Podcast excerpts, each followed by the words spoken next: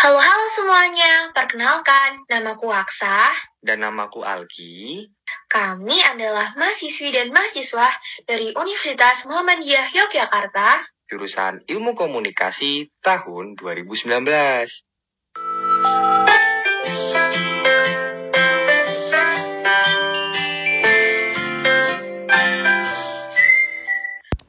Jadi, pada kesempatan kali ini, aku dan Algi akan memberikan informasi mengenai jenis-jenis program siaran yang ada di televisi maupun radio. Yang pastinya dari beberapa teman-teman yang sedang mendengarkan pasti sudah mengetahui program siaran yang akan dijelaskan nantinya. Sekarang, untuk lebih jelasnya lagi, langsung aja ya, Algi akan menjelaskan semuanya. Halo, halo semuanya, aku mau jelasin ya. Jadi, jenis program siaran itu yang pertama ada berita, yang terdiri dari hard news dan soft news.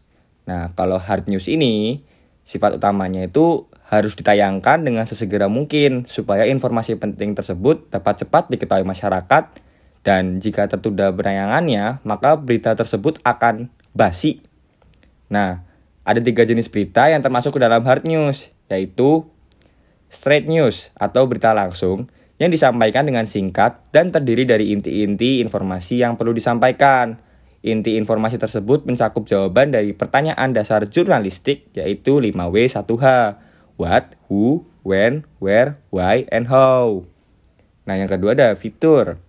Nah, fitur itu informasi yang cenderung lebih ringan dibanding straight news, namun memiliki keunikan, kekhasan, keanehan, atau hal lain yang menarik perhatian masyarakat luas sehingga berbeda dari informasi seperti biasanya. Nah, yang tiga itu ada infotainment, yaitu informasi mengenai selebriti atau orang-orang terkenal di layar kaca seperti aktor, aktris, bintang iklan, komedian, penyanyi, dan lain sebagainya.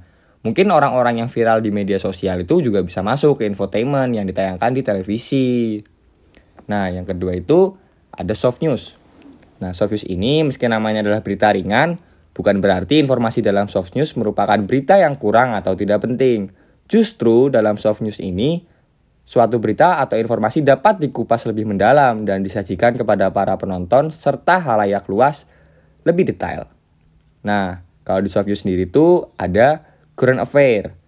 Misalnya nih, saat ada kasus penipuan dari Dimas Kanjeng taat pribadi Nah, kita kemudian sering melihat berita lebih mendalam yang mengulas mengenai padepokannya atau bahkan bunker penyimpanan uang miliknya. Jadi benar-benar secara detail tuh.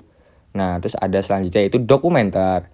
Dokumenter ini biasanya disajikan dengan menggambarkan kehidupan dan kenyataan yang benar-benar terjadi tanpa melakukan setting tertentu supaya penonton dapat melihat gambaran yang sesungguhnya. Ya real gitu, nggak pakai ada narasi, ada pokoknya ya real life lah gitu. Nah, yang terakhir itu ada talk show, yaitu perbincangan para narasumber dengan membawa berita mengenai hal-hal yang sedang menjadi topik hangat di masyarakat atau hal lain yang merupakan isu penting dan perlu diketahui halayak umum. Misal kayak Mata Najwa, Kick Andy, terus ILK, dan semacamnya itu termasuk talk show. Nah, selanjutnya itu ada non berita yang bakal dijelasin sama Aksa. Nah, jadi aku akan menjelaskan mengenai non berita. Jadi program non berita adalah program yang isinya bukan um, berita, tapi cenderung bersifat menghibur para penonton dengan acara yang mereka suguhkan dalam bentuk apa pun. Beberapa jenis acara yang termasuk ke dalam program non berita atau hiburan adalah drama. Contohnya kayak sinetron di SCTV, di RCTI, atau bahkan drama Korea yang diputar di Trans TV.